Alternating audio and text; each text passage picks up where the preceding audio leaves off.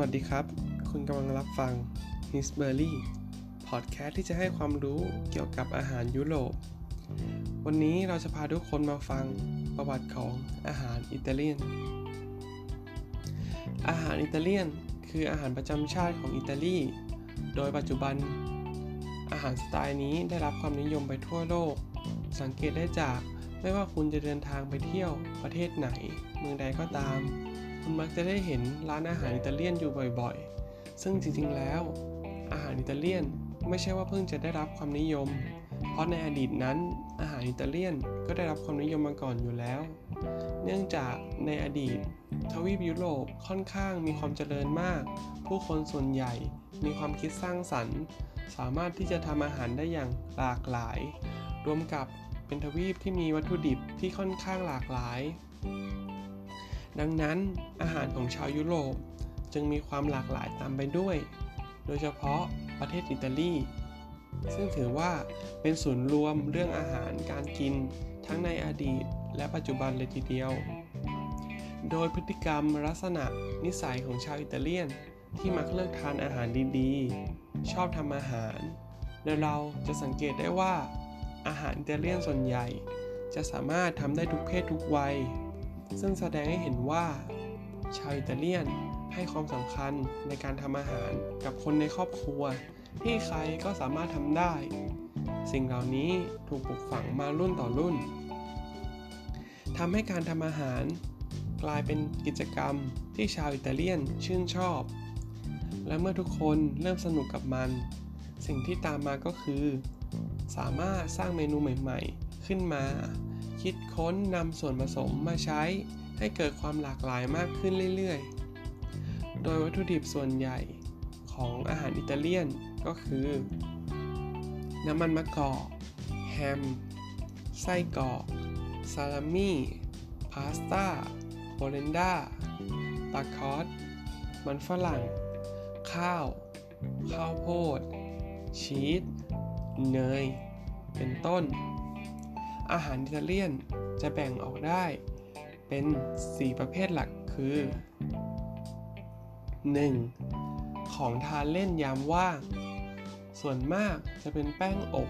ที่ทาด้วยซอส อาจจะมีเห็ดหรือเนื้อสัตว์ หรือผักต่างๆ และชีสผสมอยู่ด้วย ซึ่งก็คือพิซซ่านั่นเอง ประเภทที่ 2 คืออาหารเรียกน้ำย่อย ซึ่งแต่ละแถบของประเทศอิตาลี ก็จะมีอาหารเลือกน้ำย่อยที่แตกต่างกันออกไป เช่น หากอยู่ในแถบที่ติดทะเล อาหารเรียกน้ำย่อยส่วนใหญ่ จะเน้นไปที่อาหารทะเลสด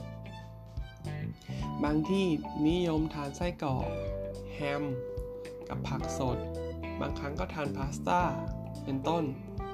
ประเภทที่ 3 อาหารหลัก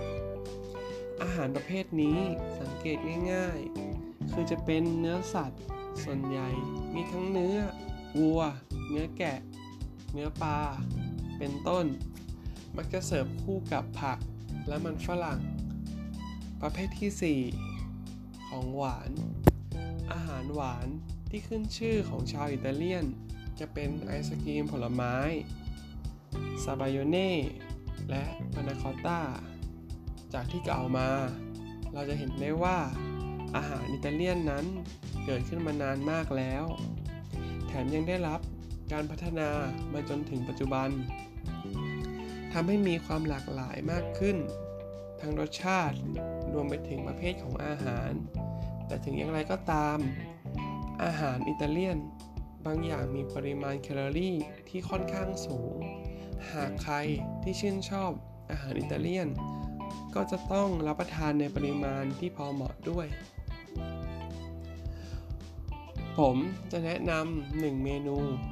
สุดยอดฮิตของอิตาลีก็คือ พิซซ่า พิซซ่า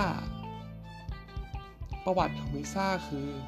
สำหรับพิซซ่าในแบบที่เรารู้จัก สามารถย้อนกลับไปได้ถึงสมัย ศตวรรษที่ 19 ที่เมืองเนเบิลประเทศอิตาลี ช่วงนั้น มะเขือเทศเป็นผักที่ชาวบ้านไม่ค่อยนิยม เพราะว่ามะเขือเทศ เป็นผักที่มีถิ่นฐานกำเนิดในทวีปอเมริกา ชาวยุโรปบางคน คิดว่ามันน่าจะมีพิษ จึงพยายามจะหลีกเลี่ยงมัน มะเขือเทศจึงเป็นอาหารของคนจนเท่านั้น เพราะมันมีราคาถูกมาก ชนชั้นล่างในเมืองเนเบิลได้เริ่มทำอาหารแบบใหม่ ขึ้นมาโดยมีพื้นฐานจากมะเขือเทศเหล่านี้ พวกเขา นำมะเขือเทศมาวางบน